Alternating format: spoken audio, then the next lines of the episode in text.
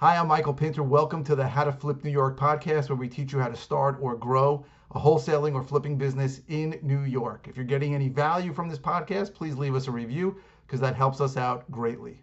Okay, the topic for today is dispositions. Dispositions really encompasses anything, anytime you got to sell a property. So if you're wholesaling, that could be selling it to a cash buyer. If you're rehabbing, it's going to be selling it to an end user. And dispositions is something that gets overlooked because it's a pain in the ass. I mean, if you're wholesaling, it can be easy if you have a great buyer's list, but when you're selling retail, it's a lot of work. So the most important thing to know about dispositions is that your asking price is tremendous. It is the number one form of communication you're going to have with the buyers, whether it's a cash buyer's list or to end users on the multiple listing service.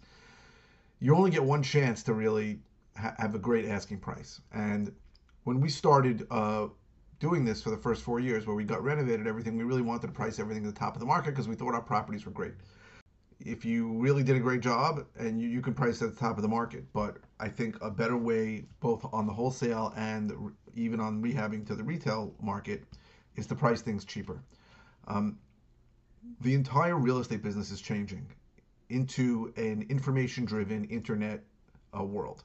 So, and I've said this before, real estate is really a commodity today. So 50 years ago, if you had an amazing property at a great price, if someone didn't see the sign or your ad in the local newspaper, no one was going to know about it. Today, there are probably buyers wherever you are, certainly in New York, from all over the world who want to buy things at a discount. If you're priced well, it's going to sell.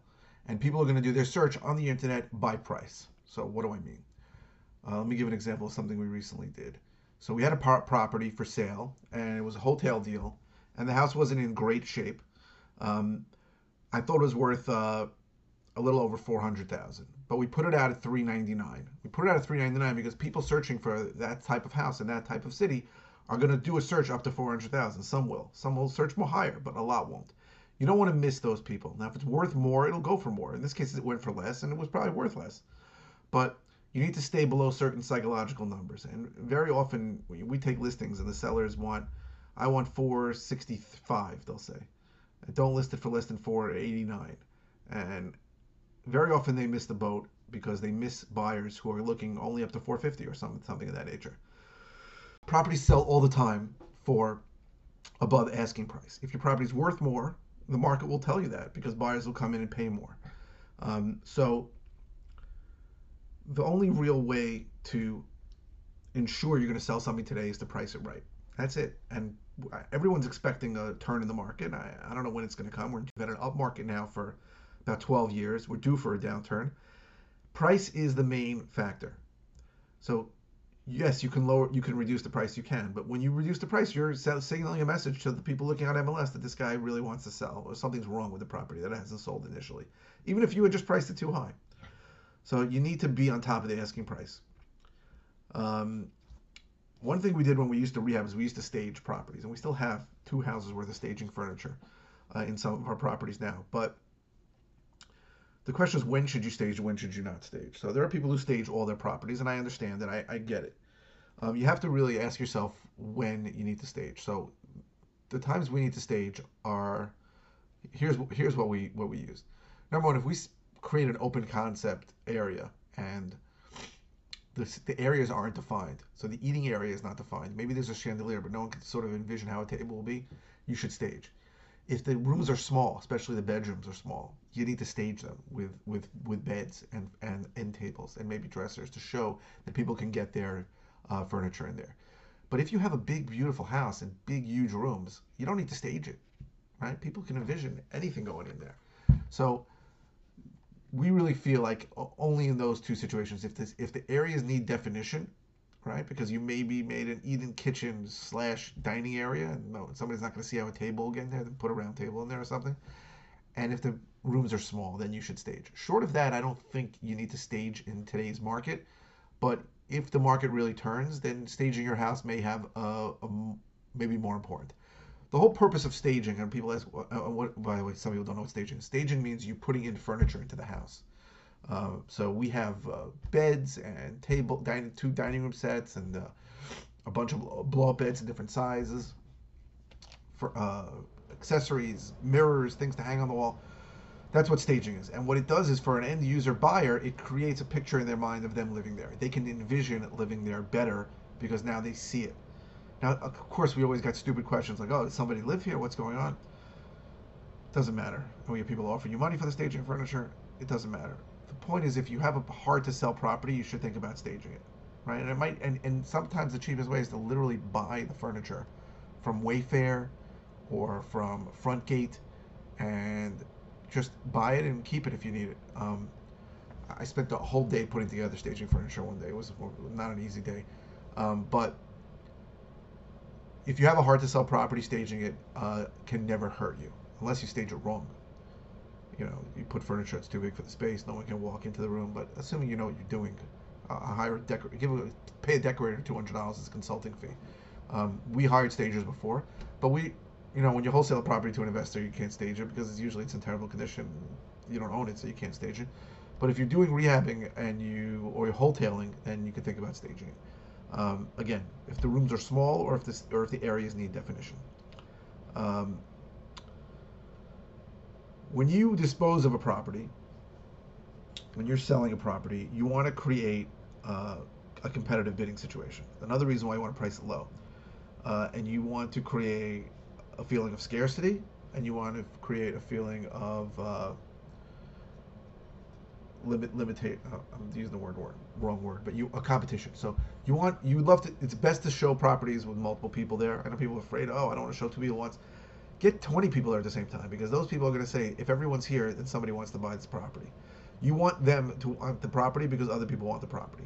And you want to create a deadline, and you want to get offers by that date. If you price it right, you'll always have it, and you should pick one and move on.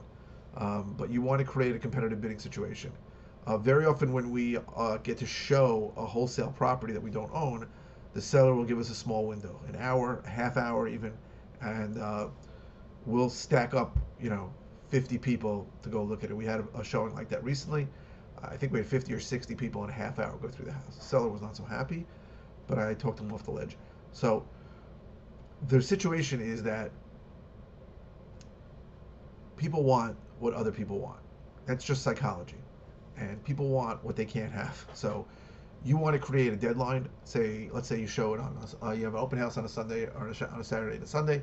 You want to say all bids in by Tuesday. Sometimes that backfires because you don't get any offers. So you got to make sure you price right, and you got to make sure that you are going to get some offers, or else you're going to feel like a moron when you call these people back and say, we just lowered the price. You can only create scarcity if it's really something that's scarce, right? If you're priced too high, you can't do any of that. So you want to accept offers. Now here's a big one. I spoke about this before. I'm going to speak about it again. I know it's very controversial, but this is maybe the most important thing you want to know about. Until contracts are signed, the property is for sale.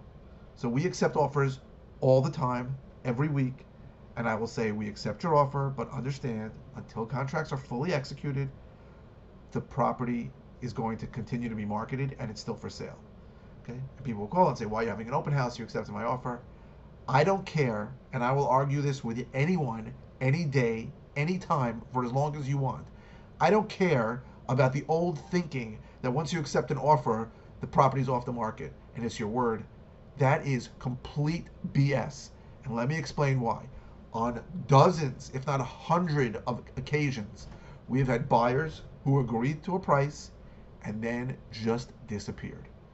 I had a buyer tell me he went to the bank, got the down payment checks on the way to his attorney, and then I never heard from him again, ever.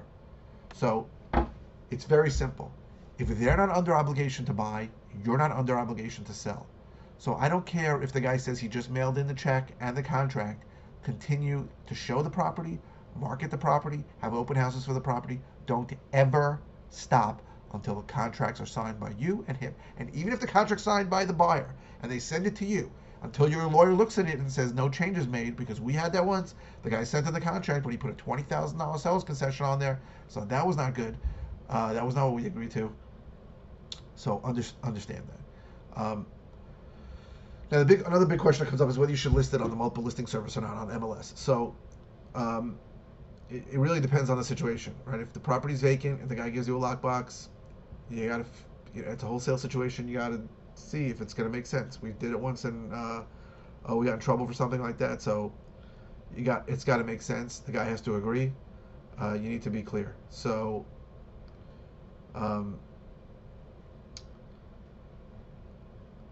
the thinking of listing it on MLS in a wholesale situation, which is legal in my area, in LIBOR, the Long Island Board of Realtors, is that you're going to expose it to more people, people that maybe you don't have in a buyer's list or are nobody's buyer's list.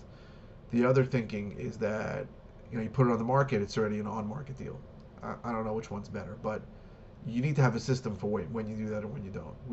We only put it on MLS if we can't get it through our buyer's list. We haven't listed a wholesale deal on MLS in a long time because we've sold them through our list quickly.